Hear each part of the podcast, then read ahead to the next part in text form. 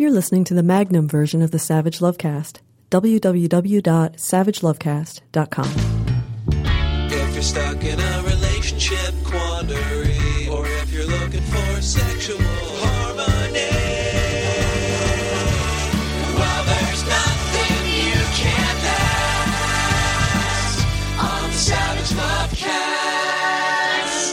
We've spoken every once in a while on the show about the appalling human rights violations going on in Russia and what's being done to the LGBT community in Russia. A series of anti gay laws have been passed that have basically criminalized being openly gay. They're called anti gay propaganda laws. No one is allowed to say anything, no one at all, gay, lesbian, bi, trans, or straight, is allowed to say anything in public that could be construed as pro gay, make any sort of statement, any speech. And to be out and gay and fine about it is considered speech. And this is all under the guise of protecting children from being recruited. It's all packaged as an anti pedophile campaign. And it has led to all sorts of really appalling human rights violations in Russia. People being beaten in the streets and then arrested. Not the people who beat the person being arrested, but the person who was beaten up being arrested. Gay pride parades have been banned in St. Petersburg for a hundred years. An identical law was passed in Moscow, banning gay pride parades for 100 years. There's appalling videos online. Uh, for example, a guy holds up a rainbow flag with a statement on it that says, I support tolerance, and he is beaten up by a crowd of Russian paratroopers and then hauled away by the police. Other laws are allegedly rumored to be in the offing uh, that would remove children from the homes of their parents if their parents were gay or lesbian. Uh, people are beginning to flee Russia. Queer people are fleeing Russia and claiming asylum in nations like Canada and the United States and the European Union. Masha Gessen, who is a Russian lesbian with three children, uh, recently announced that she is leaving Russia, fleeing Russia, because she fears that her children will be taken from her and her partner. She spoke last week in New York City uh, at a town hall meeting at the Lesbian, Gay, Bisexual, and Transgender Community Center in New York, where she said, We're kind of past the point where silence can ever protect. At this point, the more Russians know and the Kremlin knows that the world is watching, the safer we feel on the ground. She also went on to talk about the vodka boycott, which I helped promote on Twitter and on uh, Slog the Stranger's blog. Uh, because of the timing of my vacation, I wasn't really able to talk with you much about it on the podcast. But some people have said that the vodka boycott dumped Stoli and all Russian vodkas, including Russian Standard and all other brands, this targeted boycott of that iconic Russian product is misplaced, that it is uh, that is it wrong. I would direct everyone who's making that argument to read the wonderful piece at The Atlantic entitled The Vodka Boycott is Working, whether you like it or not. But here's what Masha Gessen, Russian journalist, author of the book The Man Without a Face, a biography of Vladimir Putin, had to say about the vodka boycott at this community meeting in New York last week. One of the best moments of my time was when I was in my car 10 days ago in Moscow and I turned on the radio and they were talking about the vodka boycott on every radio station. This is getting media attention. It was really amazing. Suddenly, we've been granted visibility that we hadn't had in years. That's because of the vodka boycott. No one who's involved in the dump Russian vodka.com boycott campaign claimed when the boycott was simultaneously announced in New York and San Francisco and Seattle that this would bring Russia to its knees, that it would that it would lead to the collapse of the Russian economy, that Putin would be shown the door. The idea was by calling for this boycott, it gave people something to talk about. People would be talking about the boycott. Why are people boycotting vodka? And then that would lead to a conversation about these heinous laws and these heinous human rights violations in Russia. And it has worked, and we are going to keep it up. The trick now is to keep the conversation going, to keep the attention on this issue, to keep people talking on radio stations and in the newspapers all around the world about this issue, about these human rights violations in Russia. And to do that, to that end, Boycott of Russian Vodka continues. Go to dumprussianvodka.com for more info or queernationni.org for tons more info and coverage of this issue, but also through other actions. There have been huge protests and demonstrations in Denmark, in Copenhagen, in Paris, in New York City. Uh, there's a day of action that's now been called against Coca Cola, not to boycott Coca Cola, but to ask Coca Cola to take a stand. Coca Cola is a major sponsor of the Sochi Olympics, which take place in 2014, coming up this winter in Sochi, Russia. And there is a lot of controversy about whether athletes and visitors will be arrested for the crime of being either openly gay at the Olympics or pro gay at the Olympics. Both are criminalized. So we have to keep the conversation going and keep the pressure up. And to that end, All Out and other queer organizations around the world have called for a Speak Out for Russia Day. It's Tuesday, September 3rd. Go to allout.org slash Russia events to find out about events in the city where you live or how to make an event happen in the city where you live. Speaking of the city where I live, Seattle, Washington, Seattle is home to a Russian consulate one of the four in the United States. And there is going to be a demonstration in Seattle on September 3rd at 4:30 p.m. on the sidewalk outside the Russian consulate residence, 3726 East Madison Street, Seattle, Washington 98112. There are other events planned for New York and San Francisco. This is the event in my town, and I want, if you are a Seattle listener, I want to make this event happen. I want to get the attention of the world. I want to get the attention of the Russian government. September 3rd is the day before the G20 meeting in Russia. All these world leaders, 20 nations, gathering in Russia, including President Barack Obama. And this is the day before. We want these demonstrations to make sure that these human rights abuses are on the agenda when the elected heads of governments that do not persecute LGBT people meet with Vladimir Putin in Russia, that this is on their minds and on the agenda. And this is how we do it by having these demonstrations the day before in cities all over the world. What are we going to do at this event? We're going to wave signs. We're going to ask people to honk. We're going to invite the media to come and cover it. No one's going to get arrested. We may dump out some Russian vodka and leave the bottles on the sidewalk in front of the Russian consulate, but we are going to create a media event that allows that's what these things do. A demonstration like that's not going to topple the Russian government. It's not going to make the Russian consular officials run screaming or leave the country. It's going to give the media something that they can focus on and talk about. And then they talk about why are these people here? Well, here's why these people are here. And they have to discuss it. They have to discuss the issue. This is after this has been going on for years this ever increasing persecution of LGBT people in Russia by an increasingly totalitarian and fascistic government. And we have to push back. We have to respond because it is now criminal for people in Russia to respond. So again, if you are in London, if you are in New York, if you're in San Francisco, go to allout.org slash Russia events. If you're in Seattle, pay attention to The Stranger. We'll have an announcement in the paper this week about the event at the Russian consular residence and do something, say something, speak up, get out there. Help people who cannot right now help themselves very effectively by making a noise here in Seattle that they hear at the G20 summit in Russia and that they hear before the Olympic Games in 2014 in Sochi. And now your calls. Hi, Dan. I'm a longtime listener. I'm in my 30s. I'm a former sex educator and peer counselor. I'm sex positive, anti slut shaming, GGG with my husband of five years. Uh, this call isn't about us. It's about his daughter. His daughter is 14 years old, and I love her like my own. She is bright and caring with a laid-back personality and a wicked sense of humor. She lives with us during the summers and with her mother across the country in the school year. I've known her since she was seven, and she has always been sexually precocious, not in a way that made me concerned about abuse or anything, just very, very, very, very curious. So uh, she's grown into a gorgeous young woman with a body that I guess I can only describe as banging. She's got a wardrobe full of tiny clothes that she adjusts to make them even tinier. And she has an insatiable curiosity about sex and bodies. And she talks about it all them, talks about them all the time, all the time. To us, to our friends, which makes me very uncomfortable, and per her report to her peers. She's very sexually aggressive in conversation, um, in drama club improvs, etc.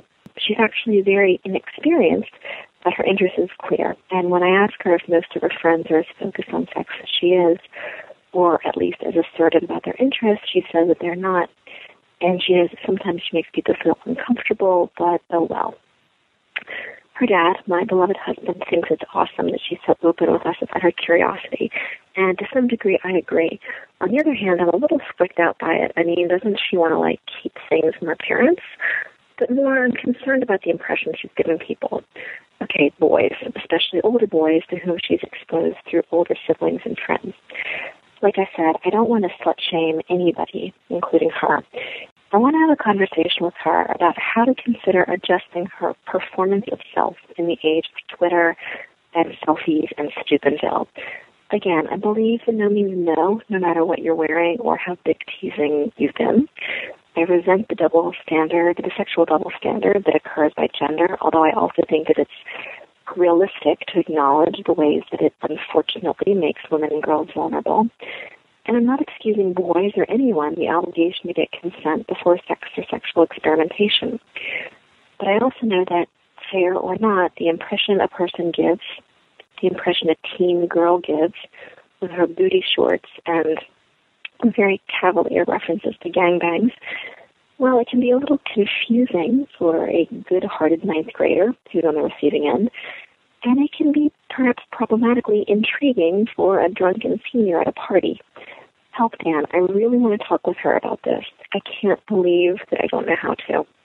I would hope that all the adults in your daughter's life aren't so paralyzed by the fear of slut shaming her that none of you will push back against this shit and be the grown ups in the room and be the adults and say, knock it the fuck off. You are 14 years old. You are an eighth grader. Uh, it's funny, just the other day, Terry and I were talking uh, and telling some friends who have a teenage daughter about our son's age that we are so glad right now that we do not have a teenage daughter uh, our son's age, that we wouldn't want to trade places with them because the landscape is trickier and harder to navigate for teenage girls and their parents than I think it is for teenage boys and their parents. That said, you got to be the parent, and parents can be killjoys, and you can be a killjoy in an appropriately sex negative way. You can say to her, You're too young for those shorts, just as we have said to our son, You're too young for that particular rap show. You can push back and say, You know, there's things you don't talk about with your parents. You don't talk about gangbangs with your parents and with your grandparents and in front of your friends. And you're going to scandalize the parents of your peers because many of them aren't as interested in sex as you are or as fluently conversant about sex as as you are. And there's nothing wrong with having a healthy interest in sex. You're going through puberty and it's natural and you're growing into your body and your body's an amazing thing and you have a right to own it and to move through the world and show off when you want to show off and not show off when you don't want to show off. But you have to accept that at your age, it's going to land wrong. It's going to be misinterpreted, not just by creepy old teenage boys who might take advantage of her naivete and bravado, which is always a terrible combo, but by your peers who may not be as sexually developed as you are or as sexually curious at their age, at your same age as you are now you got to push back hard against that. And that's not slut shaming because what you're laying out implicitly, and you should lay it out explicitly, actually, is that the time will come very soon, quickly, when this will be more appropriate. You know, when you will be able to be the person you are more openly with more people, and it will not be misinterpreted or received the wrong way. But at 14, too soon. But look around, you know, get on fucking Instagram uh, get on her Instagram account and look around. This is really common uh, behavior, particularly the dressing, particularly the booty shorts, particularly the showing off, and the that kind of display is really common and a terror for most parents. And you have to react to that in a slightly terrorized way. You have to be the control. You have to be the external control because internally she doesn't have that control right now. And ex- internally and and personally she's moving out into the world, she's acting out, and you have to set the limits. And as a sexually progressive parent, you cannot be paralyzed by the fear of slut shaming your stepdaughter or your daughter, in your partner's case, uh, so paralyzed by that fear that you just allow this to run unchecked. Uh, and she may get into dangerous circumstances because someone may misinterpret or actively, intentionally take advantage of her disturbing 14 year old combo of inexperienced naivete and bravado. Uh, you got to get out in front of it. You got to risk being unpopular with your stepdaughter. You got to fight with her. You got to argue with her. You got to externalize what should be an internal conversation in her head right now. Like, should I be wearing this? Should I not be wearing this? I'm going to wear this. Maybe stepmom needs to step in and say, yeah, no, mm, not that. No, that is a short, too short. You don't have to blow up. You don't have to scream and yell. You don't have to throw things. You just have to draw her into conversations that will help her to think more critically about the way she's moving through the world. And now, one last sort of detail I want to throw out. You know, a 14 year old girl, and girls mature faster, girls grow taller, girls look more fully developed at a younger age than boys do. A 14 year old girl with a banging bod, your words, not mine, attracts a lot of attention uh, as she moves through the world. Uh, some of it hostile, some of it unwelcome. Some 14 year old girls will retreat into themselves, will hunch over, will wear hoodies and baggy clothes and hide uh, in reaction to that kind of attention because they're not yet ready for it. Some girls deflect that attention by putting on an aggressive demeanor, by really pushing back hard against it, by going, Oh, yeah, you like my body? Well, here's my fucking body. And it's a strategy. And if you can draw into a conversation about that, because maybe some of what she's doing is an aggressive, sort of in your face, fuck you reaction to some of the attention that she's getting outside of the house from people who are not in her family, from not her peers, uh, but from strange men on the street, strange men on buses, uh, older boys in, in, her social circles or at her schools or at the supermarket or walking down the street. Uh, so you should draw her into conversations about why this aggressive display and recognizing, of course, that this has always been who she is. She's always been sexually precocious. She's always been curious about sex. It's always fascinated her. So this isn't out of character and it's not a whole new her. It's just a much more precarious time of life for this kind of curiosity and precociousness. And you need to draw into conversations about that. And do not be paralyzed by the fear of slut shaming. That is not slut shaming. That is gaming shit out. That is talking it out. That is the opposite of slut shaming. That is engaging her about this topic that interests her in an adult and responsible way. And you got to get on it. Hi, Dan. Tech Savvy Irish Youth. I'm a straight man in my 30s dating wonderful woman long distance. Uh, she's brilliant, beautiful, GGG. We fight a lot, but we're really trying to make this work right now we live in different cities and we both travel a lot overseas, so I don't see her for months at a time. I have an insanely high sex drive, which is great when we're together, but it drives me out of my mind when we're apart. I can't seem to concentrate on work, and I get a little depressed when I go without it for more than a month or so. I've asked her for a pass to date or hook up or uh, get massages or something, and the suggestion makes her really furious. So I'm hoping that in uh, about four to six months, our situation will change so that we're together more often. And if all goes well and we get the fighting under control, I think she could be the .69 that gets rounded up to a 1. But the problem is I don't know if I can survive for the next few months without any kind of sexual outlet. Uh, it seems like uh, it's not that big a price to pay for what could be a really great lifelong relationship, but I worry about the precedent it sets for the future. She's asking me to go without getting my needs met right now while we're still dating, because the distance, because the idea of any kind of outside contact is incredibly threatening to her and uh, violates her boundaries. But what I want to know is if we settle down together, does this mean that she may also expect me to suck it up when work, kids, parents, and all of life's other drama gets in the way? I know I could make it for a couple of months, but I don't know if I could make it for 40 to 60 years. So any advice you have would be great. I guess I should jump down your throat. A lot of people will be expecting me to jump down your throat, but I kind of don't want to jump down your throat. Uh, you know, I want to play the world's tiniest violin for you at the start. That you have to go three or four more months with not a lot of sexual contact. Well, that's what Skype and Fleshlights are for. You can jack your way through that. You can. Anybody can. Um, I'm sorry you get depressed, but offer it up, suck it up. That like I'm a, I'm having a sad because I'm not getting my dick wet at the clip that I am used to. Okay, that's fine, but she, if she is that 0.69 that you can round the fuck up to one that you love, that you could picture yourself having a life with and marrying, maybe she's worth that suffering. Maybe she's worth that 40 days in the desert. Maybe she's worth it.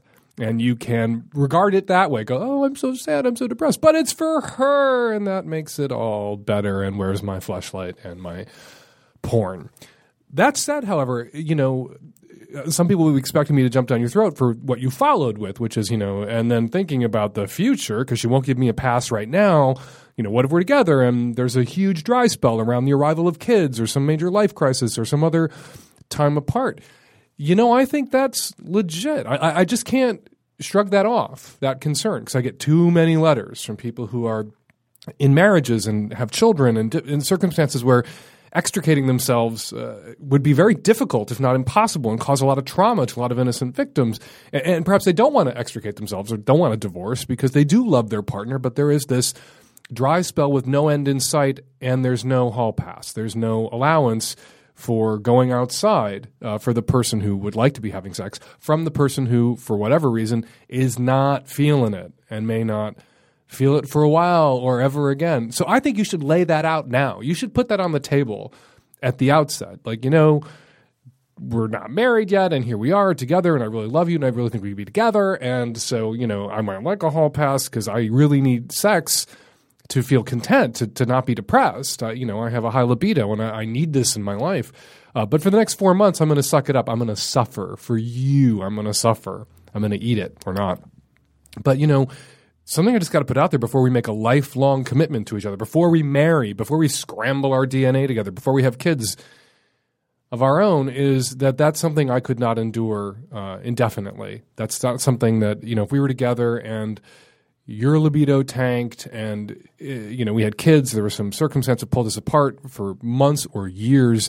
Uh, I would need an accommodation in, that circumstance. That's something that you can legitimately put on the table. You should, you really should put that on the table before you marry, before you have kids. If that's something that you know of yourself, uh, that's something you should acquaint your partner with before you make a lifelong commitment. And you should also say, you know, if the shoe was on the other foot, if for some reason I'm incapacitated and you have a raging libido and I'm not able to meet your needs, you would enjoy that same accommodation, that same allowance, that same pass that I would expect uh, to be given myself from you if the shoes that were now briefly on the other foot were back on the original feet. You know what I mean? So, I guess my advice for you is uh, suffer for the next four months. That's not too much sacrifice. That's not too much suffering for true love. The course of true love never did run smooth. But lay out who you are sexually, what you know of yourself, what she needs to know about you. Lay out before you make that lifelong commitment uh, what you know of yourself. That sex is not something that you could go without over the long term. So if you do make a long term commitment and sex drops out of your marriage, you will stay married, you will be partners, but you will expect an accommodation. Hi, Dan. I'm a business owner living in the San Francisco Bay Area, and I believe I now have two transgendered customers, which has raised some questions for me. Um, first, and this has to do with transgendered people in general, not really with my interactions with these customers. I have a question about pronouns. When we talk about transgendered people in the present tense, obviously we use the gender that they are today. But uh, for example, I was sharing a story out of Chaz Bono's book with my husband, and I was confused about how to talk about Chaz Bono as a child do I say as a little girl, he was on his parents' television show or she was on her parents' television show because at the time she he was living as a woman. I was confused. Second, uh, is there a way or a need to communicate to a transgendered person that you're an LGBT ally? Would, for example, the male to female woman who shops at my business like to know that if she were to share this information, I would continue to be respectful? Or if, for example, she found herself having anxiety about which restroom to use, I would stand up for her if the need arose? Or would it be more appropriate to just treat her with the dignity and respect I would show any woman and just ignore her gender? Thank you so much. Have a good day. I, think either when you're talking about Chaz Bono's childhood, I think either formulation could potentially be correct, but pronouns are a minefield, and there are people all over the map on the pronouns issue in the trans community. So I'm not going to say whether you should refer to Chaz Bono as a little girl. Back then, she was on her parents' television show. I think you would have to say back then when he was a little girl, she he was on his parents' tell television. It's a minefield. So I'm just going to let some trans callers call in and say how you should handle that past tense. You know, but with your clients, your customers, you really don't have much cause to refer to them in the past tense or discuss their pre-transition life. And you really don't need to go out of your way to demonstrate your, support for them as trans people. Just treat them like fucking people. I say this not as a trans person, but as a gay guy, a gay parent that sometimes there's really nothing more annoying than the supportive ally going out of their way to demonstrate to you how supportive they are, which is really just a way of them drawing attention to how decent, kind, good, and heroic they are because they support your faggery and all that. When somebody pulls me aside just to let me know that they regard my family no differently than anyone else's family. They have at that moment regarded my family very differently than they regard everyone else's families because they don't do that to other people uh, about their families. Just treat me and my husband like a married couple. Don't tell me that you're doing that. If you're doing that, I get it. You're doing that. You don't have to tell me that you did that because what you're asking for at that moment is a bonbon. You're asking for my praise and thanks for you going that extra mile and being a human being when actually that is the default. Right? You should default to human being. You don't get a pat on the head because you a human being. It would be like going up to an interracial couple and going, I just want you to know that when you put your black penis in her white vagina, you have my full support. Nobody wants to hear that.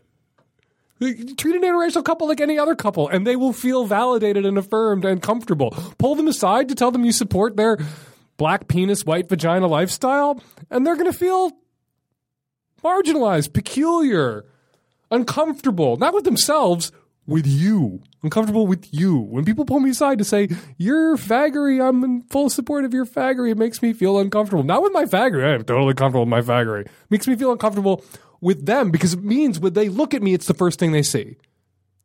Right? They don't see love, they don't see relationship, they don't see commitment, they don't see family, they don't see uh, a couple like any other couple. They see butt fucking when they look at us. Your trans customers don't want to feel like the first thing that you think when you look at them is not human being person, but a transition that is in their past, that is the thing that happened and is over, and they are now who they are. And you just have to interact with that person and not obsess about a moment in their life when they transitioned. So treat your trans customers like you would treat any other women who come into your shop. Be as courteous and polite to them as you would be to any other women who come into your shop. You don't have to pull them aside and let them know that if they ever need to take a shit in your store, they can shit in the toilet that they identify, blah. Just don't go there. But uh, trans folks on the pronoun issue, past tense, pre transition life, how you want to be referred to, 206 201 2720. Which pronouns you want used, let us know. We'll run some of your comments at the end of the next show. Hi, my name is Jenny. Uh, I'm a straight woman, 42 years old, living in the Southwest. I have been in a relationship with a guy for two years. He describes it as a two year long booty call, and I described it as a relationship. And that was the disconnect between the two of us. I called him on his behavior, you know, selfish in bed, selfish everywhere else, which should have been red flag number one, but I let go on and on and on.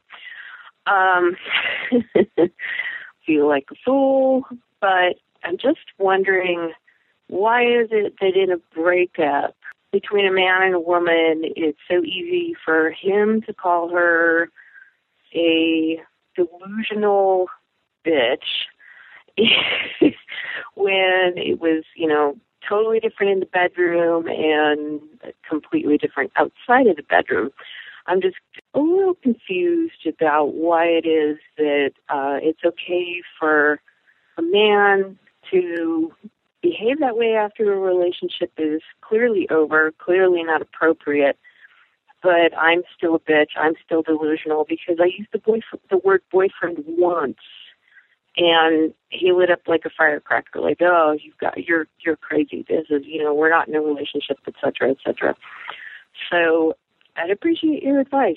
Uh, a lot of red flags in this situation, and I let it go on, which is my fault but yeah, just curious about what you might have to say about a guy who's just really emotionally stunted, I guess is the word, and how to avoid this in the future because it's been really shitty.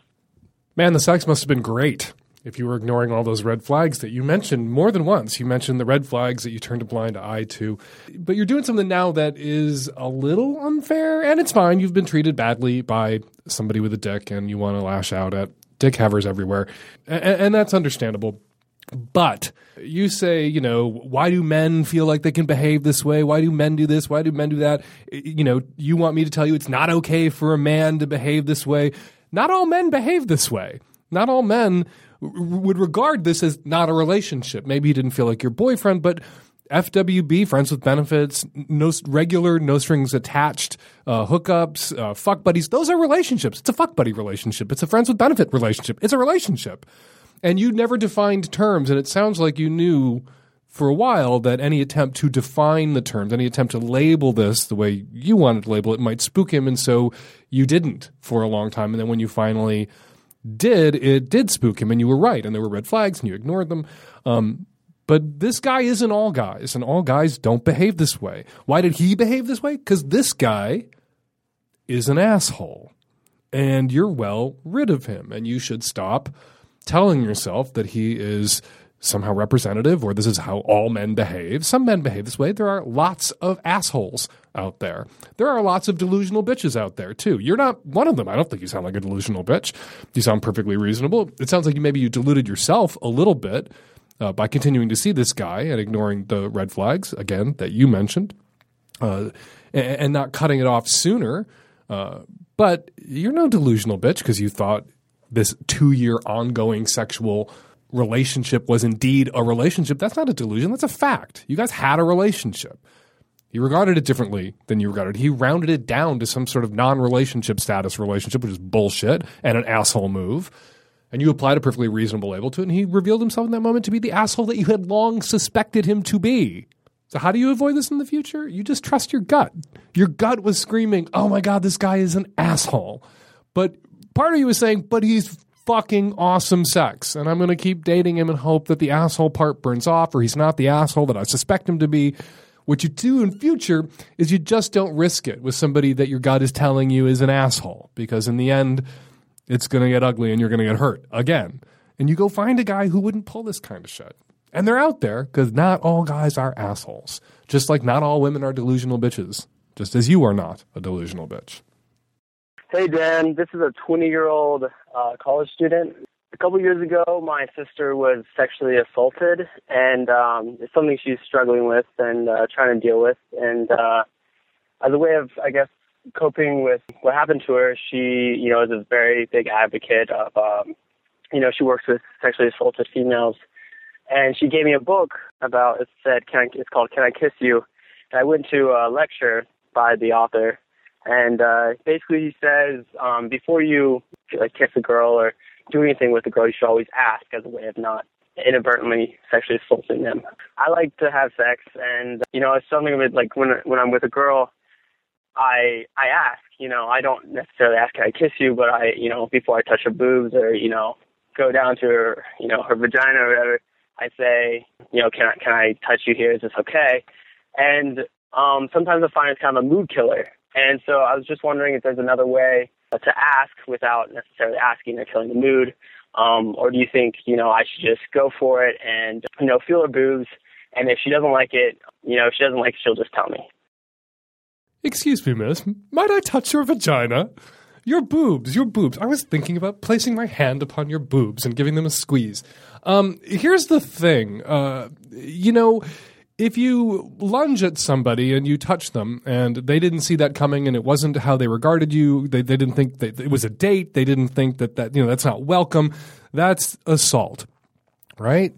Uh, you may think that it's happening that there's something about her body language or how you're interacting that invites it and you know it's going there and you don't want to you know kill the mood by by obtaining her explicit and unambiguous consent in the moment but what really is going to fuck the mood up is if she punches you or calls the cops or uh, gets really angry because that was unexpected and unwelcome and therefore then is assault.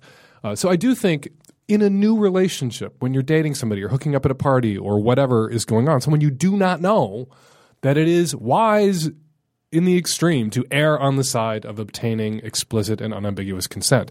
And you can do that without killing the mood. Uh, you, don't have to say, "May I please place my hand upon your breast." It doesn't have to be that awful. You know, if you look at somebody and there's that smoldering moment when in the movies somebody's going to get a little closer and lean in for the kiss. If you look at somebody, and I don't want to get all porny voiced here because it's going to make everybody out there throw up, including all the Texas at risk youth who are all filing out of the room right now because Grandpa Dan is going to try to say something in a sex voice. But if you look at somebody at that moment, you know, that in movies they show, you know, both people realizing they're about to kiss and then they go for it. If you look at somebody in that smoldering moment and you just say, I really want to kiss you, you can say it sexy. Sorry, guys. You can say it sexy and keep the mood going and and then obtain that consent because in that moment if you can say it fucking sexy she'll probably if she wants to be kissed say god look, do it fucking kiss me or i want to kiss you too and then you go for it And then before things escalate, you can roll out similar statements. Just you have an inner monologue in your head that's saying, I really want to touch your boob. And you can verbalize that. I really want to put my hands on you. And then if she says, put your fucking hands on me, she may grab your hand and place them on her where they need to go. Uh, however, you know, all that said, in the context of an established relationship, if you're dating somebody, and I get in trouble when I say this, uh, but there exists a kind of implicit consent. I do not have to, when I want to touch my husband, say, May I please place my hand upon your buttocks?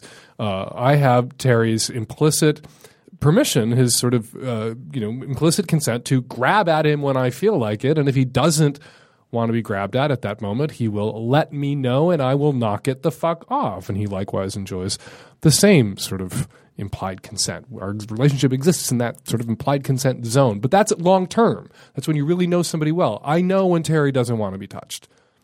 I can read his. I know when ninety nine percent of the time I'm right. When he does, when he is not into it, it is evident, and I stay the fuck away from him because he's scary and German. So once you're in that long term relationship, you don't have to keep asking. You don't have to like roll out that sexy voice and ask. But initially, particularly if you're a young man in college, you do want to err on the side of explicit, unambiguous, verbalized consent. And if you're a young woman, you also want to err on the side of explicit, verbalized consent, unambiguous. Ambiguity is the engine that creates so much ill will, misunderstanding, uh, people who wind up feeling violated, and for them it was experiences rape, and other people who say, you know, you wanted to, you never said, and you know, that's just you're you're just rounding regret up to rape. All that shit can be avoided with explicit, unambiguous, verbalized consent. I got a letter actually from uh, somebody in the army who is going through a training about just this sort of thing about consent and how you obtain it and and the sex talk. And a lieutenant was leading this and really not doing very well. Uh, and I'm just going to read a little bit of this letter because I'm, I'm proud of this. He credits me uh, at the beginning of the letter with his having the language, having the language skills, having the, the words he needed to, words that are failing me now, obviously. He credits me in this letter for him being able to verbalize this, but uh, just going to read you a few paragraphs. I waited till the lieutenant was done with his half-hearted presentation, and he asked for questions. I grew a pair and asked if I could step in. He was glad to be relieved uh, for a minute. I stood up in front of the guys, none of whom know I'm gay, by the way, and talked to them for 20 minutes about sex, about consent, about alcohol, about using dirty talk to make sure your partner is consenting to what is going on. I challenged them. And that's what I'm talking about, using dirty talk. Like, I want to fuck you, I want to touch you. Here's what he said to this room full of uh, soldiers who were getting a lecture about consent uh, and obtaining it from their sex partners, particularly their brand new ones. Guys, you motherfuckers have been talking about sex nonstop for three goddamn weeks while we've been in the field. But now, as soon as a woman enters the room, as soon as you're almost there, you're all going to be a bunch of chicken shits. You're not going to have the intestinal fortitude or the guts to do the right thing and keep talking about sex. But you want to know a truly dirty secret? You want a woman to do truly dirty, nasty things with you? You know how to make that happen?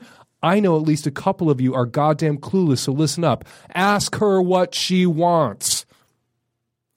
It blew their minds, he continues. We were able to have an active discussion and some good laughs, and they came away so much the better for it for the rest of the day. I had guys approaching me, thanking me, and wondering if I'd be willing to talk to them about sex privately, blah, blah, blah.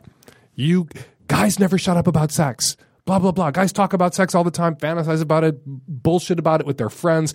You're with a woman, sex might be about to happen, and suddenly you can't talk about sex. Suddenly you can't ask a question.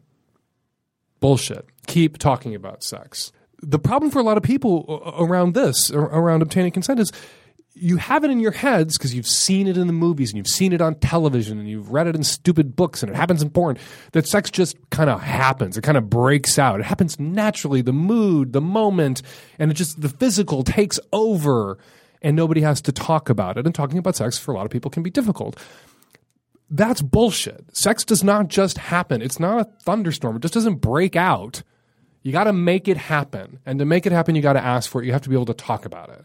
And it's only a mood killer if you talk about it in an awkward, stupid, off putting way. It is a mood enhancer if you talk about it in a sexy, empowering, inviting way where you're asking that person that you'd like to touch, that you'd like to kiss, that you'd like to fuck for their permission by, by drawing them out about what they want, by informing them about what you want, by asking for what you want, and then asking them in turn what they want.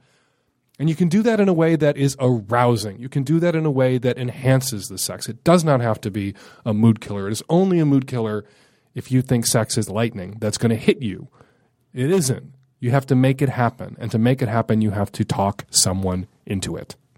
Obtain consent, verbalized, unambiguous, and explicit in the moment. And do it not with creepy, I would like to kiss you if I may voice, but I really want to fucking kiss you. Sexy voice. Sorry, tech savvy at risk youth for that. We will all go bleach our brains now and come back in a moment. Have another call. Hi, Dan. I'm a 33 year old straight male who's been dating a 29 year old straight female for the last few months. Our relationship is very positive and loving for the most part, yet there's one aspect about her that I really have a difficult time with. In fact, I've never liked this about the women that I've dated in any of my committed relationships her need to keep in contact with ex boyfriends, specifically two exes, mainly via text message, but she also exchanges pleasantries with them via Twitter, Facebook, and Instagram, etc. So they're always indirectly, at least because of social media feeds, keeping track of each other's lives. She tells me that their conversations are nothing substantive, just, hey, how are you doing type of exchanges, which leads me to then ask why she wants these other men left lingering in her life at all. I mean, if there's no substantial connection, why keep that window to them open and allow them a window into her life? I suppose my reason for not liking this is I really want to be the only guy she talks to currently with whom she has ever been sexually intimate. When I say this to her, she rationally, although wrongly, concludes that I have a fear she will once again meet up with either of these two men and fuck them but that has never been a concern of mine. I trust her that she firmly wants monogamy, as do I. My problem with her talking to these men is that I believe an emotional connection with another person to be a lot more invasive and substantial than merely a physical one. And I believe her need to keep talking to them is more substantive than she lets on. So it really bothers me that she wants to remain friends with these two ex-boyfriends as a reasonably intelligent guy, of course, understand that the far more enlightened view on this topic is that people come into our lives, we become romantically and physically intimate with some of them, the romance falters, and the relationships transform or sort of downgrade into friendships or being that of mere acquaintances. I get that. I even understand that liking, I can understand liking a person enough to want to remain connected to him or her after the romance is gone. But that logic still doesn't stop it from making my skin crawl when I see her texting these men on her phone her major her major reasoning for not being able to make the sacrifice of giving up her distant friendships with these two men, these two ex-boyfriends, is that nobody likes her enough to be her friend, and that because her friendships are so limited, she has no one else with whom to share common interests. I have asked her if she would therefore make two, if she could make two other friends to replace these guys, if she would then stop talking to the ex-boyfriends. She says she would, but again, that no one will ever like her enough to be her friend. Me, I have no other friends in life, and I'm very much a loner. So she naturally thinks I have a desire for her to be exactly like me. That's not true. She has other friends, both male and female, with whom she has never had a sexually intimate relationship. I am perfectly fine with her having these friendships as I recognize how potentially unhealthy and precarious it is to attempt to get all of one's companionship needs from just one person. That is what I want for myself, but I have never expected my partner to be that same way. I just wish she could value my wishes above above needing to keep contact open with two men, at least one of whom who had treated her fairly poorly at one time, according to her.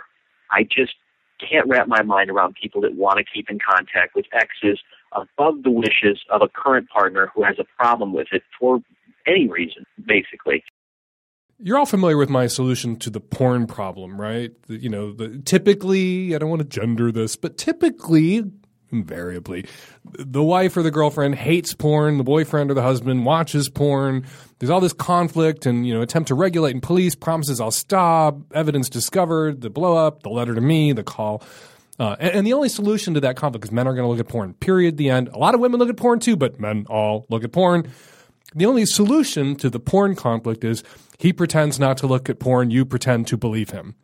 Ladies, that's the solution. And he goes he's considerate enough to cover his tracks, to hide it from you as best he can. And if he successfully hides it from you almost all of the time, if he's really good at covering his tracks, the once or twice in a great while when you uncover evidence uh, of his porn use, you repay his consideration with consideration of your own. You turn a blind eye those one or two times when he forgets to close the web browser or whatever the fuck it is.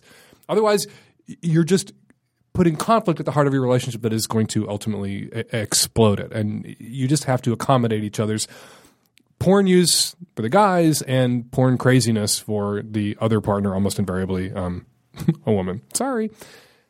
You guys need to adapt the porn solution to this problem.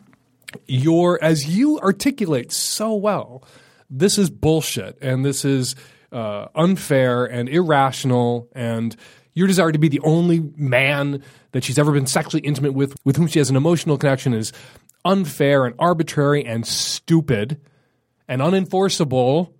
And so you're not going to be the crazy lady freaking out about porn in this situation. What you're going to do is you're going to say, I realize you're going to be friends with these two guys, these exes, and I'm going to try, I'm going to work on not being an insecure bag of slop. And so you know, but maybe because I am a little insecure about it, and you know that we can work around that by you pretend not to talk to them and I pretend to believe you.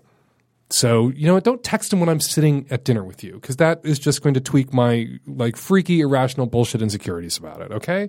And if I sometimes catch you doing it or I go and look at your Instagram feed and you had a, a brief interaction with one of them, I will repay your consideration that you're showing me by not doing it in front of me and all the time. I will repay your consideration at those moments when I stumble over it by not blowing up about it, not having a meltdown, not even saying anything to you about it.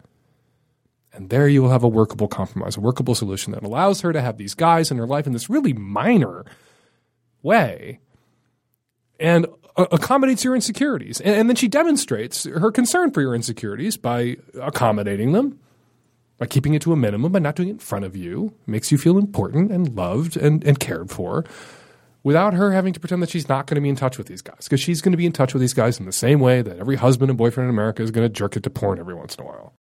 This comes up a lot. This desire to have a partner throw love letters away, destroy old pictures, never be in contact with exes, which can get really complicated when exes have children with their exes and, and, people need to get past it. It is a sign of insecurity, uh, emotional immaturity, bullshit, controlling, jealous, horseshitty red flags that should send someone running.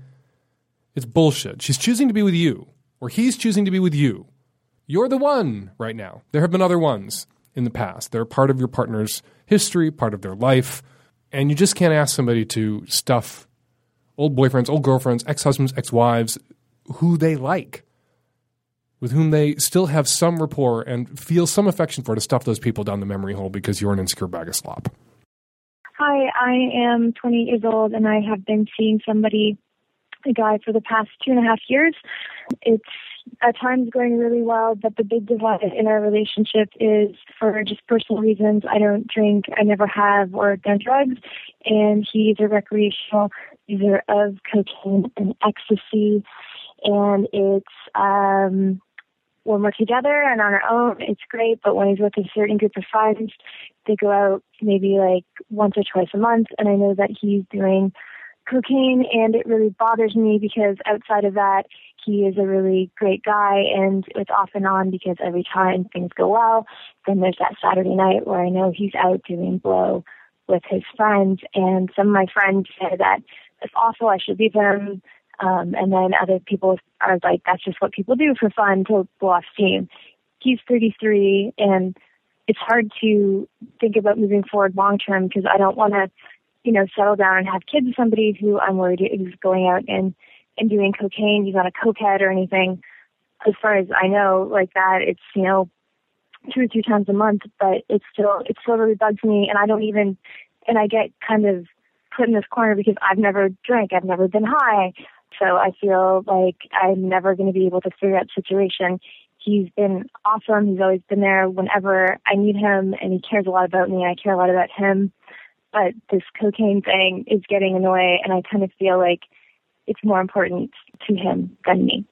So nobody's been able to give me a straight answer on how I can resolve this. I've talked to him about it, but um, he just says it's just something that people do every once in a while. And we live in a major metropolitan city in Canada, so uh, if you have any suggestions, I would really, really appreciate it because uh, I don't know how to deal with this. I did notice the last time I was in a major metropolitan city in Canada that there were just piles of blow everywhere on the streets. You couldn't avoid it, and ecstasy dispensers and drugstores. Not all recreational drug use is recreational drug abuse. It sounds like he has a perfectly fine relationship to ecstasy and cocaine. Uh, once or twice a month is a bit more than I would use recreational drugs, um, but he's 33. He may be at the tail end of this kind of partying once or twice a month. It is the sort of thing that tends to peter out after the late 20s, early 30s, uh, and become less prevalent or le- less dominant in someone's social life over time as people get married, settle down, have kids. There's less time for this shit. But you're making a problem out of something that doesn't really sound like a problem in every way. You describe this guy. He is responsible. He is there for you. He is loving. He is committed. He's never failed you.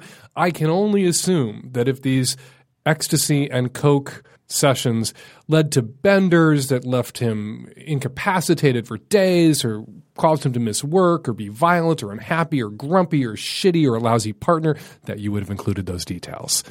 Right? So it's not having any of that kind of impact on him. It sounds like his drug use is in no way fucking up his life or in, or harming your relationship. So I don't think he should have to cater to your irrational fears of drug use and what it represents somehow symbolically. If the occasional drug use is not a problem in his life, I don't understand why you need to round it up to a problem in your relationship.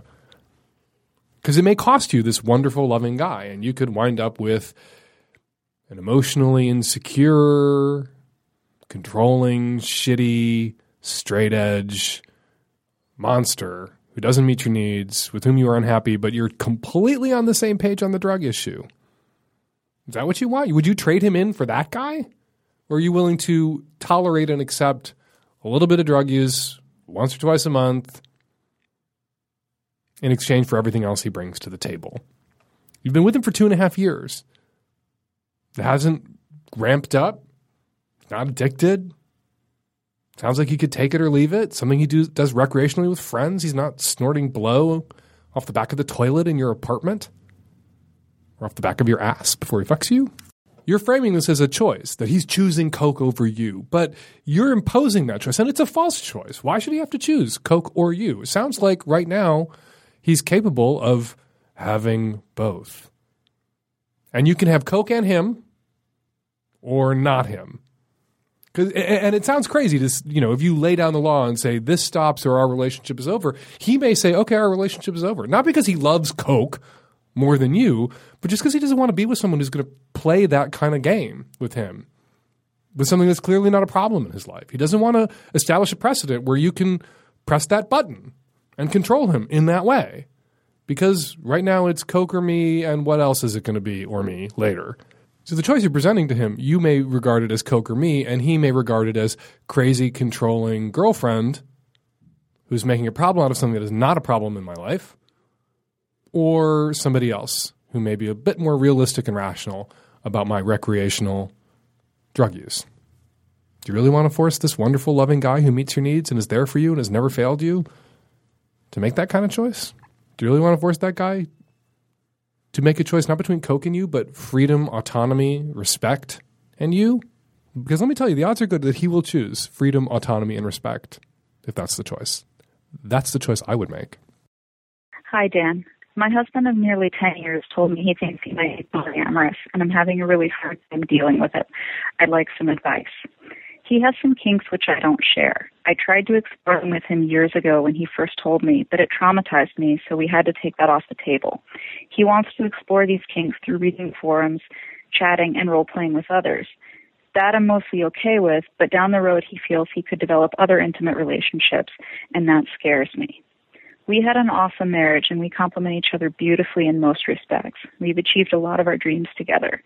We are a little mismatched sexually. I have a naturally low libido and have struggled with depression and anxiety my whole life, which kills my sex drive either through misery or antidepressants. We've tried all kinds of things to close the gap without much success. We're poor and don't have health insurance, so we can't afford sex therapy. He acknowledged that if I shared his kinks, he might not feel the need to explore them with other people.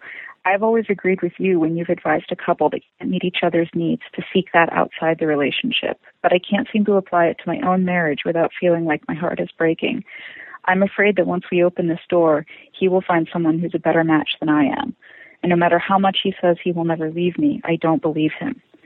I grew up in a home where I was always made to feel ashamed of my depression and my body, so learning to trust him took years. Now that trust feels broken. I don't want to feel this way. I would never have guessed that this would hurt so much. I have poly and kinky friends. I consider myself open minded, and I don't believe that monogamy is for everyone, but it definitely is right for me. I thought it was right for him too. I don't want to be in a polyamorous relationship, but I also don't want to deny him a part of his sexual identity and creativity. And I don't want to lose him. I love him so much, and he's always been so good to me. I want to be good to him too, but I can't believe how scared and hurt I am. Please help. My heart really breaks for you. Uh, I want to say that before I say the rather blunt thing I'm about to say. You're definitely going to lose him if you don't let him do this. You might lose him if you do let him explore his kinks with other people, other people with whom he feels he may develop some sort of emotional attachment. Uh, he is clearly uh, no longer willing to forego forever uh, this side of his sexuality. Uh, he's no willing. He's no longer willing to sacrifice that on the altar of your marriage and, and this relationship. And I'm sorry, and that is horrible and painful. Uh, and it, the pain is right there in your voice, and, and I ache for you. I got to say though that the only way to resolve your fears, the only way to to have your fears laid to rest, is to let him do it and see that he doesn't leave you. For him to explore these things with other people with whom he may or may not form some sort of emotional bond. He can think he's polyamorous until the end of time. It doesn't mean that anyone else is going to want to be in a relationship with him necessarily, or any sort of ongoing relationship with him. Um, and, and, for him to do this and, and explore it and, and, scratch this itch outside your marriage, these things that these kinks that you cannot explore with him without being emotionally traumatized, uh, and then not go anywhere. That is the proof that that is what you need to see. That that is the only way to resolve your fears around him leaving. Uh, you know, he could also just not do this. But the only way to compel him to not do it is to tell him that you will leave him if he does do it. It's a horrible situation, right? It's like two people are both standing on the side of the room pointing a gun at each other. Neither one wants to die, and neither one wants to kill each other. But, but there you are. He'll leave you. He'll end this marriage if he doesn't get to do this. Your only retort to that is, I'll leave you if you do do this. Awful. It's awful. I would encourage you to spend more time with your poly and kinky friends. I would encourage you to perhaps go to some kink events with him. So many people in various kink scenes, and you don't mention which one it is in particular that he's into or interested in. So many long term, established, loving couples, some of whom are monogamously mixed matched, some of whom one partner plays with others and the other doesn't and doesn't want to. Uh, are happy and content and exist in that world. And it may help you see your way clear to a future for you and your husband where his needs are met and yet you are safe and loved and not abandoned if you spend some time with other couples. Uh, we're in the position that you guys are in now and in a better place now most people in my position, most sex advisors, everyone in the advice industrial complex would turn this into a problem uh, that your husband, he should just do without. He should just not do this. He should never, whatever the kinks are, whatever it is he wants to do that's inspiring him to be polyamorous, uh, that, you know, he should man up and not do. and, and I, could say that there. I said it all. He shouldn't do it. He should, for good of your marriage, for your emotional security, he should just not do these things. But I know people. I, I get too many letters. I, I, I see the wreckage. I pick through the wreckage. I comb through it every day. That's my job. People will destroy marriages. They will uh, break up homes. They will traumatize their children. Uh, because sex is just too overwhelming a desire. It's too important. And rather than me being unrealistic and saying, oh, he should go without and just kick the can down the road maybe six months or a couple of years before he explodes your marriage to get these needs met, I think it's better for people to make an accommodation, to work something out. Uh, because that's the only way the relationship is going to survive. It just makes me think of this quote from Mark Twain's essay, uh, Letters from the Earth, where Lucifer is writing to the angels in heaven and talking about what a fucking mess man is. And he's talking about what a fucking mess our heaven is. Human beings, like the immortals, naturally place sexual intercourse far and away above all other joys, yet he has left it out of his heaven. In heaven, we don't fuck. Twain points out, we pray endlessly. No fucking, praying. Even though we hate church, nobody wants to go, and people sitting in churches are just waiting for it to be over. But the heaven we imagine for ourselves is church everlasting. But back to sex, Twain says the very thought of sex excites him, opportunity sets him wild. In this state, he will risk life, reputation, everything. In a frustrated, and now this is me, in a frustrated, aroused state, your husband will risk your marriage. He's going to do this. I, I feel terrible saying that to you, particularly when you sound so vulnerable and upset and you have a history of depression and. Mm-mm-mm. But your ultimate goal, you say, is that you want to be with him. You do not want your marriage to end. And knowing what I know and seeing what I've seen of human beings, the marriage will end if there isn't a way for him to get these needs met. And maybe the compromise, because the poly thing is what freaks you out, uh, is no relationships with uh, the other people with whom he explores th- this aspect of sexuality, at least at the outset, till you're more comfortable with it, until some time has passed and you've seen that he can do these things with other people and he isn't going to leave you, till that fear is resolved. When you've got the proof there in the pudding that he can do this, he can be sexual with other people and it's not going to pull him away from you or undermine his commitment to you in any way. And again, I would urge you to go to some kink events and meet some couples. You go to some kink events and you meet people where one partner is insanely kinky and doing everything, and the other partner is just kind of smiling and nodding and rolling their eyes inside until the event is over because it's not their thing, but they don't want their partner there unchaperoned necessarily. That's why you save your marriage. That's what you say. You want to save your marriage. This is how you save your marriage. Hi, Dan. I am a 30 year old heteroflexible male in a wonderful, um, I guess you would call it a polyamorous triad. Um, my wife and I have a boyfriend who I love dearly. Um, my question is he has HPV.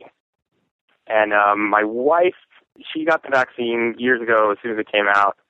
The only reason he knows he has HPV is that two of his previous partners didn't have it and then had it after being with him. So he assumes, of course, there's no test for males, which is frustrating. So after hearing your show with the interview, um, I forget the doctor's name, where you talked about male risk for HPV and throat cancer, um, this really triggered me. My my dad had throat cancer, so it's something that I'm acutely aware of. And my problem is, I want to suck his dick. I love him, and I I really want to be more intimate with him, but I have this block about it, and I I've tried to get the vaccine, but being 30 is really hard. I don't know why I can't get this fucking shot. So yeah, my question is, what is really my risk here, and um, what steps should I take to mitigate it? And why can't I get this vaccine? Can I just get the vaccine? Is that a thing? If you want to suck the guy's dick, suck the guy's dick. Heteroflexible 30 year old male in a polyamorous relationship. He's having sex with your partner.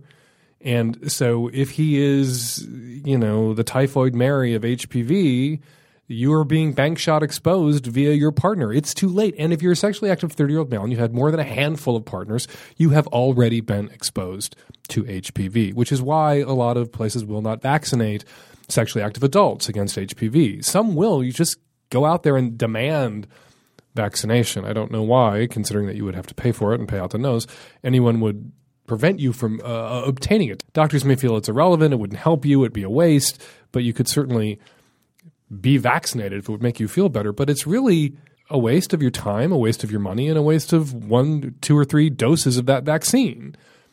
30 year old heteroflexible male whose partner is active with and probably sucking the dick of someone who has perhaps, maybe, uh, spread HPV in the past. HPV also is cleared from the body over time in most cases. So he may have had HPV in the past and it's already cleared his system and he's got an HPV free dick, but then he recontracted HPV from you because you already had it because you were exposed in prior relationships.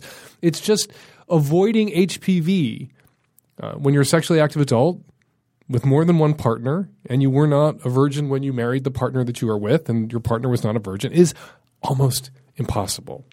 So, monitor yourself for signs of oral cancers, employ good oral hygiene, go to the doctor, get regular health checkups, get tested for STIs. Your female partner, the lady you two guys share so amicably, uh, should be getting her pap smears and her vag checked out regularly. I'm sure you guys are doing all that already. And go ahead and suck his fucking dick. Because if he has HPV, you do too at this point. And if he doesn't have HPV, he might have gotten it again from you, or it might have cleared all your systems. And if the three of you together are sexually exclusive, it's a closed triad, you could all clear the HPV virus and all of you be fine and HPV free in 12 or 24 months. And those two women who got HPV after sleeping with him might have gotten it from someone else. It can take sometimes years after exposure for symptoms to appear. So there really is just no way to know for certain whether he has HPV, whether he gave those women HPV, whether you already currently have been exposed to HPV.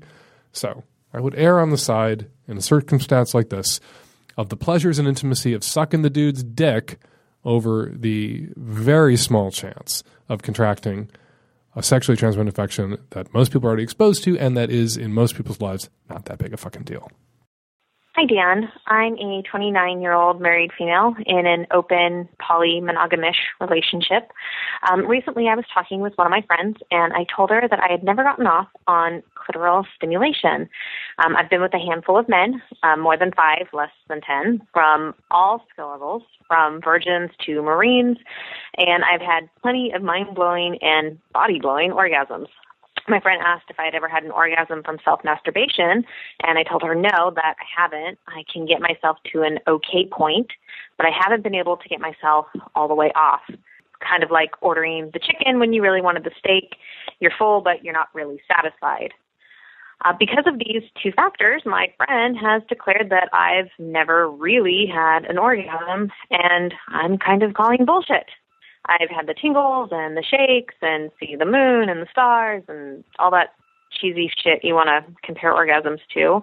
Um, I've tried clit stimulation with my fingers and with my vibrators, and I just don't really enjoy it. It's it's almost like it's too intense to where it's, not enjoyable, and I haven't been able to find a middle ground, um, either with myself or with a man my G spot really is inside of me, and sex is amazing uh, with my husbands and with my lovers. Um, I've never had a problem getting off during sex. Um, but now I kind of can't help but wonder have I never had a real orgasm because it's not, you know, coming from my clit, it's coming from inside of me. Um, and, and, you know, is there anything I can maybe do to get this bitchy little clit of mine into better shape for sex or masturbating or what have you? The orgasms are coming from inside the vagina. Reminds me of that horror movie. Calls are coming from inside the building. Listen, uh, here's a funny thing. When I first started writing Savage Love 22 years ago, I didn't know where the clit was, and I, and I made mistakes. I didn't know much about women's genitalia. And, what kind of idiot gives a sex advice column to some for straight people to this to a fag who doesn't know where the clit is? Um, Tim Keck, actually, that kind of idiot, the publisher of The Stranger. Uh, he's the exactly the kind of idiot who would give a sex advice column to straight people to a gay guy who doesn't know where the clit is. And I, you know I may have said that the clit is a joy buzzer at the top of the vaginal canal. I may have said a couple other things. I definitely once said that female genitalia resemble a canned ham dropped from a great height, which some people have a problem with. But I actually think, you know, I was people said that that was gynophobic of me. I was called a gynophobic little cocksucker by someone uh, in the column for describing women's genitalia as a canned ham dropped from a great height. I actually think that's really accurate because What'll happen if you drop a canned ham from a great height, from like the top of a skyscraper, is when the can hits the sidewalk, the force of the fall will compress the can, and the can one of the seams will split, and then the the meat, as the can is compressed by the, the force of the fall, the meat will be forced out through the split seam and, and form a roughly symmetrical pink meat flower, kind of therefore resembling female genitalia. And I was comparing female genitalia, with that analogy, to something I would put in my mouth. I think if I was really gynophobic, if I really didn't, you know, wanted to make pussy sound awful, I wouldn't compare it to something I wouldn't eat. I won't eat pussy. I will eat ham. I'll eat a whole fucking canned ham in a sitting. If I was really gynophobic, I would have compared pussy to something inedible and disgusting, like liver or lavender creme brulee. Anyway, where was I going? Oh, uh, I didn't know where the clit was. I didn't really know anything about women's bodies or how their genitals worked or how they came in, but yet I was writing about it. Didn't stop me from running my mouth because I'm a dude, right? And uh, people had to correct me, and I had to learn. And, and I point out actually in my new book that I know more now than many women do about female genitalia, and that's kind of fucked up. Adult, polyamorous sexually progressive women will call my show and ask me questions and betray an ignorance of their own genitalia that makes my head explode. How do you not know this? You say you're not coming from your clit. You are. You say you can't, it can't be a clitoral orgasm because it's happening inside. Most of your clit is inside your body. The clitoris, what we call the clit, the exposed part of your clit, what you can see on the outside and diddle with, that's just the glands. You have a clitoral shaft, clitoral wings, they're called.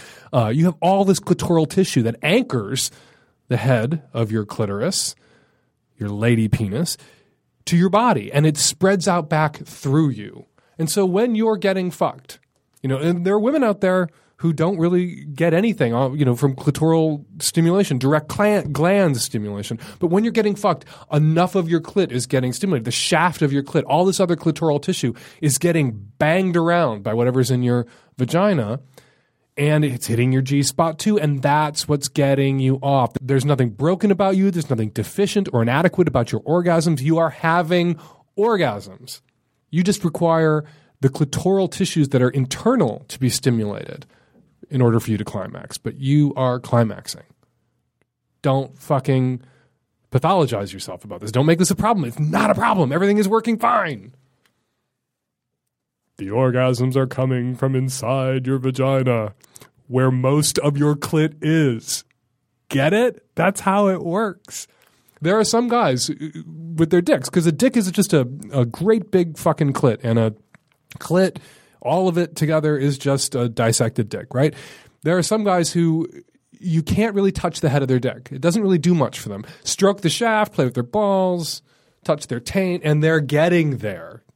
That, that for them, you know, the nerve endings that really click into their brains are not in the head of their penis. Some guys, it's all got to be up toward the top. Really hard, rapid, rough stimulation up toward the top on the glands for them to, to, to get off, to ejaculate. But not all guys. And you're just like one of those guys who prefers, it requires more shaft stimulation. Because what's being stimulated when you get fucked, when you, your pussy inside is engaged, is your clitoral shaft or the wings. All those erectile tissues that on a dude are outside the body, but on you they're inside the body and on your vagina, near along the vaginal walls, not in your vagina. Don't want to get it wrong again. And we can't also discount the importance of the subjective turn on. Some people need the brain engaged, and there might be part of your erotic imagination and your erotic inner life wired heavily between your twat and your brain that engages when you're getting fucked. That just doesn't engage. It just doesn't do it for you. It's not enough mental stimulation when you're using a vibrator or diddling yourself, but there's this you know everything you associate with the act of being penetrated with somebody fucking you that pushes you over the falls that does it for you. That the combo of that clitoral stimulation of your shaft on the inside of your body and the oh my god i'm getting fucked and he's so sexy and this is so hot and uh, that's what gets you over the top plus the g spot. But you're working you're working fine. And you tell your friend who's trying to make you feel bad about the orgasms you're having because they're not the orgasms that she has or you have them differently than she has them to go fuck herself because you've got a date to go get fucked by somebody else who's going to get you off and make you come because everything works just fine. Hi, Dan Savage. So, I have a question for you that I was hoping that you could clear up. I was wondering what the correct etiquette would be for a one night stand or, you know, like newly hooking up with a person. If you have sex with them and you don't really know them that well, are you supposed to stay over? I don't really like to stay over at other people's houses until I know them and sleep in bed with them. I have no problem having sex with them if I don't know them. That's fine. But I was just wondering if you're supposed to stay over at their house after you have sex with them. I keep finding myself in situations where I'm expected to stay over, but I always end up bouncing because I would just much rather go home to my own bed and sleep there comfortably until I get to know them better. So, anyways, that's my question for you, hoping that you could clear up slutty etiquette for me. The thing about hooking up and, and slutting around in the sex positive sense of the word slutting uh, is that the, nobody can impose expectations on you or, or make demands. If you don't want to wake up in a stranger's bed the next morning, you just say that, put that out there, and go You don't have to make apologies. It's not about expectations. That person might prefer for you to sleep over. You, an autonomous and free individual, prefer not to sleep over, so you will not sleep over. Now, some people may read rejection into that or dissatisfaction. You know, somebody who would prefer a one night stand, spend the night, maybe fuck again in the morning and have breakfast. Uh, if you jump and leave, if you bounce, they may go, "Oh, must have had a terrible time," and maybe you did have a terrible time, and maybe you didn't. You want to bounce anyway, so you just need to qualify the "I'm not staying the night" with "That was great, that was awesome, I really had fun." You might even want to say it in advance when they invite you back, like, "Yeah, I'd love to come back and let's do this," but I'm gonna have to take off after because I got to wake up in my own bed. I got to go to work. I got to do this. I got to do that. Or I just prefer to sleep in my own bed. Uh, and then you're in the clear. Then you've been considerate. Then you've been kind. Yeah, that's really the only free radical element you have to control for is that other person whose feelings you don't want to hurt. Even if the sex wasn't that great, you don't want to hurt their feelings gratuitously. They may interpret your desire to leave for disgust or dissatisfaction. And so just tell them straight up, just talk, say it that was great, but I really prefer to hang, wake up my own bed. I hope to see you again. That was really fun. Here's my number. Bye. And you know what? 50% or more of the time, they really don't want you to sleep over. They're glad to see you go. They would rather wake up alone in their bed in the morning and be able to fart once you take off. Hi, Dan. I'm a 29 year old heterosexual female from Los Angeles, and I've been having regular sex with this guy for the past six months or so. We have a pretty good sexual relationship. He's very giving, and we both always reach orgasm every time, which is great. But uh, about 20 minutes after we have sex the first time, he always likes to jerk off again while he watches me lick his nipple. And I, I, I know that he is coming the first time we have sex because he usually ejaculates in my mouth or my tits and like I'm totally okay with helping him masturbate, but it's like every time after we have sex. And I really don't like doing it all the time.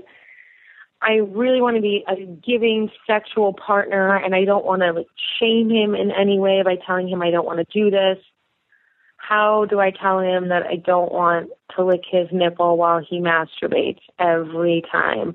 And honestly, the nipple play thing kind of makes me feel weird. I don't know why, but it does.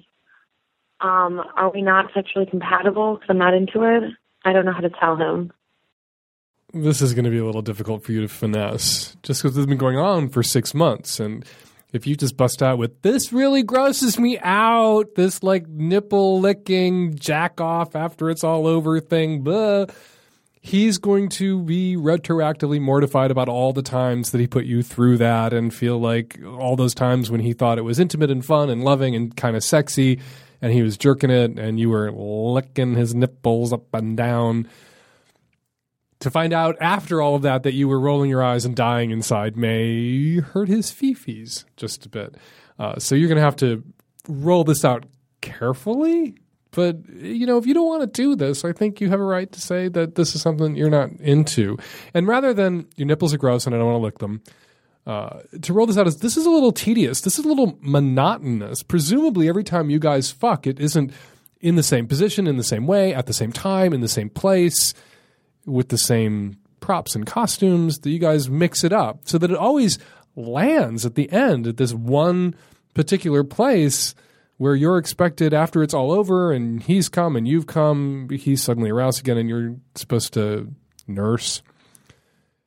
That I would plead tedium as opposed to disgust with all the, you know, instead of saying it has grossed me out all along for six months, I've been rolling my eyes and hating your tits.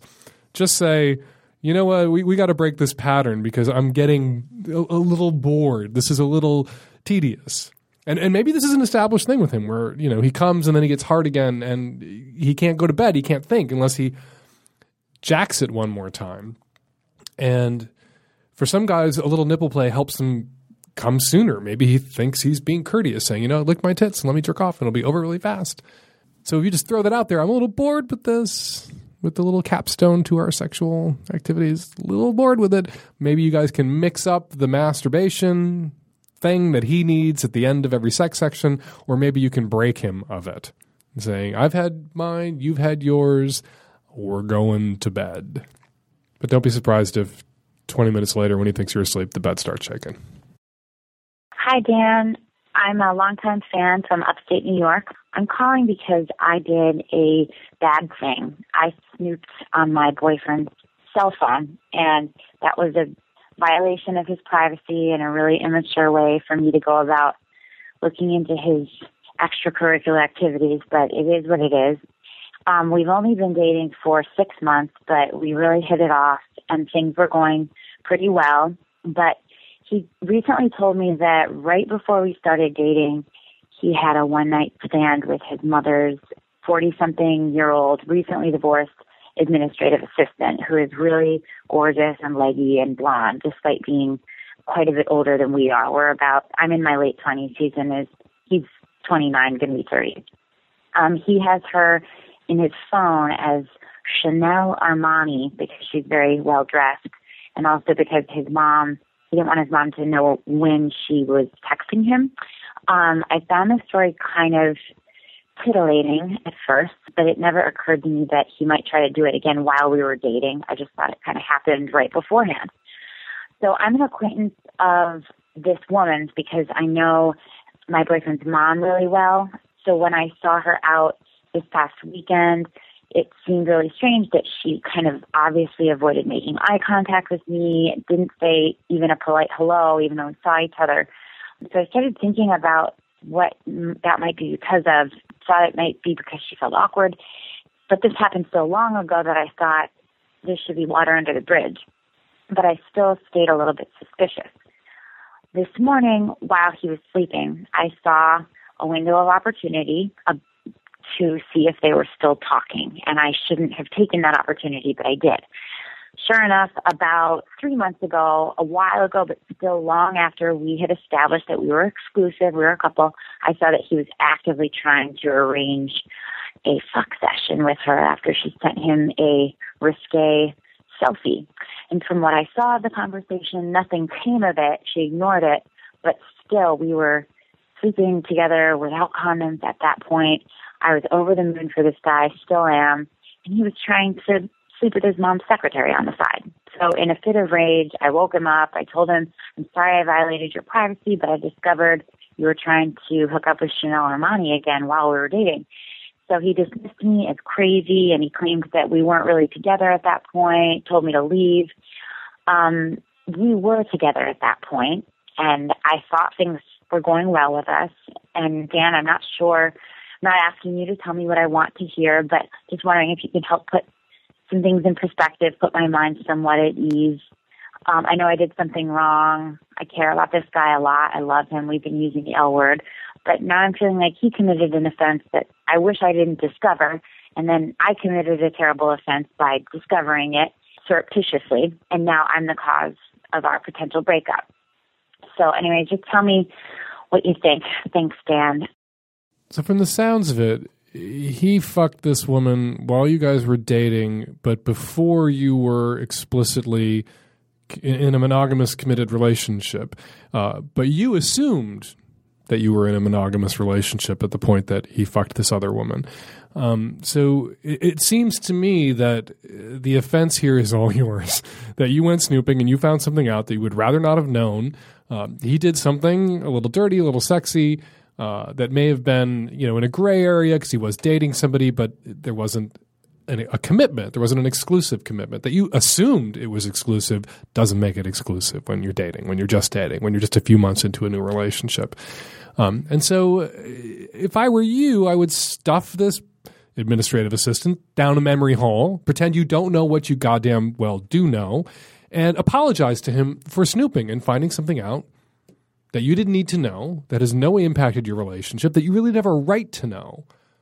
As for the woman uh, that you occasionally have to interact with, uh, enjoy the stink eye.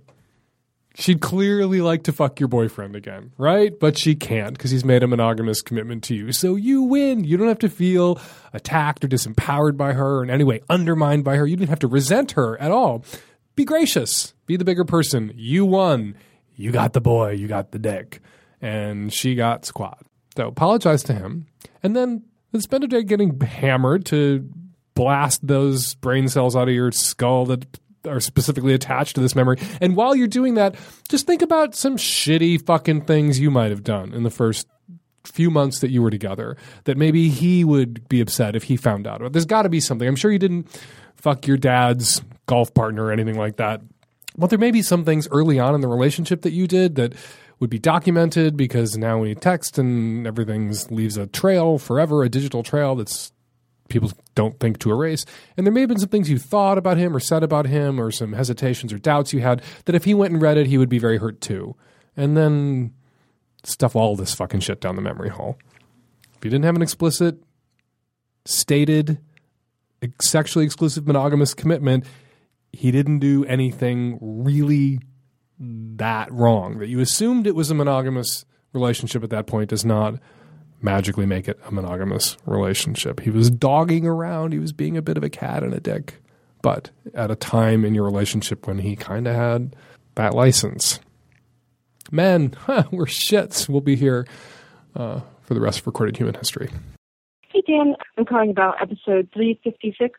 Um, just a comment. I, I totally agreed with you with the woman that called. She was giving her boyfriend a blowjob, and he had a weird look on his face, so she erupted into giggles, and then he had a had a reaction to that. I totally totally agree with you. Sometimes we just have to roll with things. However, I, I would like to add that there was a very popular and famous, I think, study done that when interviewed about what they were most afraid of from the opposite sex, women said violence from men and men said being laughed at. So I totally agree with what you said. However, that can be a big um, sensitive issue for a lot of people. Thanks. Love your show. Hi, Dan. I'm calling in response to episode 356 regarding the 22 year old woman who's been online dating for two years and hasn't found someone. Um, I did that for a while, so I felt that I could supplement the expert opinion that she got. So, first of all, I highly doubt that she's painlessly hideous as uh, Christian assumes she must be, because you know people who are unconventionally attractive are usually very well aware of that already and already blame their romantic problems on their looks, so they don't need to call a Dice columnist to ask what's wrong with them. They already think they know. So I'm going to assume that her looks are fine and she's either not getting as many responses as she'd like or just not meeting the kind of people that she'd like to date. So with that in mind, the number one thing she needs to do is lose the desperation because that stuff can make a two out of any 10 and nothing sends guys running to the hills faster. Two, she should get some straight male opinion about her photos because she might actually be really surprised about what guys find appealing in pictures because, well, I was. And three, just sending messages to guys is really not enough. I found that the generic messages that could be sent to anybody got hardly any responses, and I'm a relatively reasonably attractive girl living in New York, so it ain't the messenger, it's the message. If there's nothing in the profile that she wants to talk about, she should move on. I don't care how cute he is. If the profile is so boring that she can't find a single thing to ask him, the date will also suck. And finally, if her problem is not is that she's not meeting people that she wants to date, then she should just maybe try playing with the algorithm. I wasn't thrilled with the people I was meeting, so I erased all of my answers and then only answered the questions that I really cared about, and I got a completely different different set of people. One of them has been my boyfriend for almost two years, so uh, despite everything Christian Rudder said, uh, my boyfriend is awesome and way cuter than me. So she just relax, keep her sense of humor, and have fun. Hi, I have a comment for the OK Cupid caller on episode 356. I would just say I've been using OK Cupid for probably about the past five years. I've gone on several dates and had several failed relationships, and what I really came to realize essentially over the past two months is that I just really wasn't ready to date anyone. I wasn't completely happy in myself and I was looking for happiness in others. So uh, maybe since you are having such a struggle, it's time to kind of look at yourself and determine whether that is the best avenues for you to go down at this time in your life. And we're going to leave it there. A big thank you to all the Magnum Savage Lovecast subscribers out there. We really appreciate your support. 206 201 2720 is the number here at the podcast. Give us a call to record a question or comment for a future show. 206 201 2720. Follow me on Twitter at Fake Dan Savage. Buy my new book, American Savage, in bookstores now and at Amazon and other web places. The Savage Lovecast is produced every week by Nancy Hartunian and me and the tech savvy at risk youth. And Nancy, we will all be back at you next week with another installment of the Savage Lovecast. Thanks for downloading.